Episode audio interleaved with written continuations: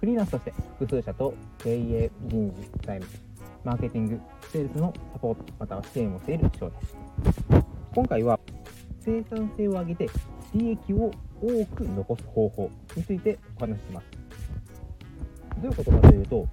先に結論言うともう、ファーストインファーストアウト。まあ、これを活用してくるということですね。具体的に言うと、ホームセンターでしたり、スーパー、よくこう、メンテナンスタイムですなどのこう表現をされて、従業員は前出しをしてください。これどういうことかというと、今、商品がですね、手前手前を購入されていくと、だんだんだんだん奥に残っていきます。そこにいきなり空いたスペースに手前側に補充をしていくと、新しい商品は手前、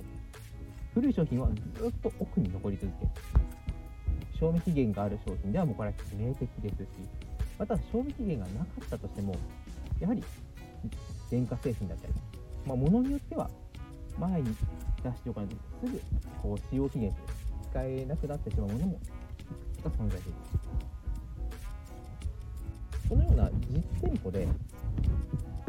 新しい商品を手前にこれはもう当たり前だよねというふうに考えられる方は非常に多いと思うんですがでは自社の倉庫と自社の大きい会社だと、まあ、補充するための、ま、自社の倉庫でしたりあとはそうですね。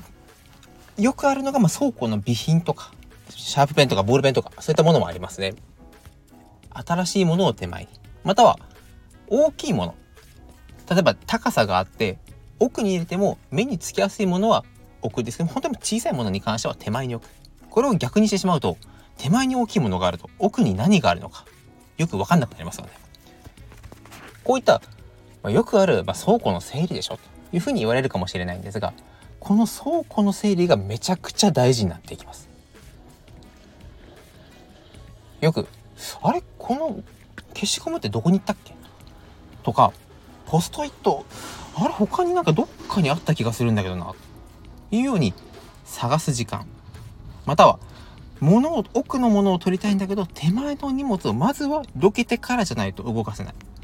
そういう倉庫の構造になっていませんか？知らず知らずのうちに、最初朝の10分、またはこう下手したら30分もですね、そういう物を移動させたりとか、探したり、じゃあこれを時給で換算すると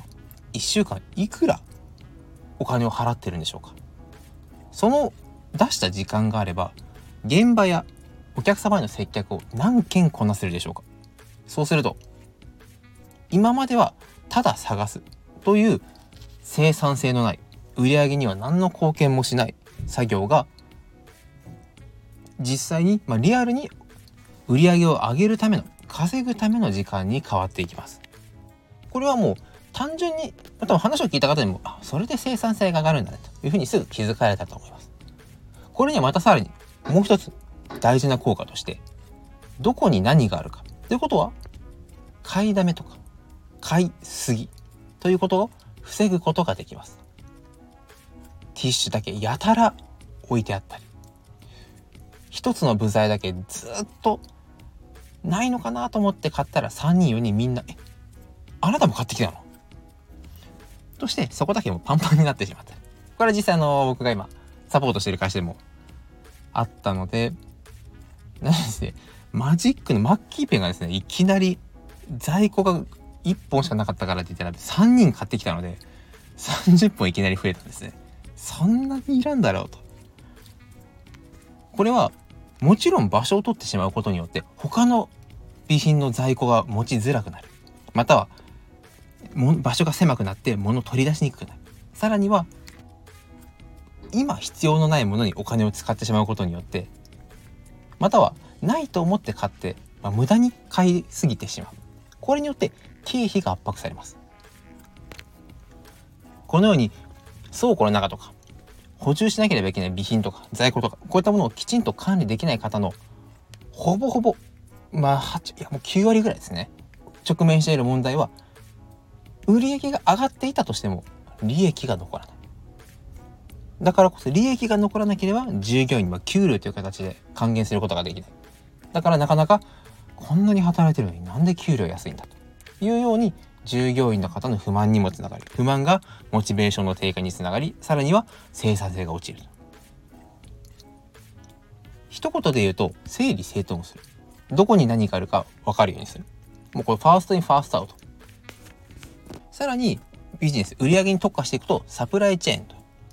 そこの話にも変わって発展していきます。たかが整理されど整理。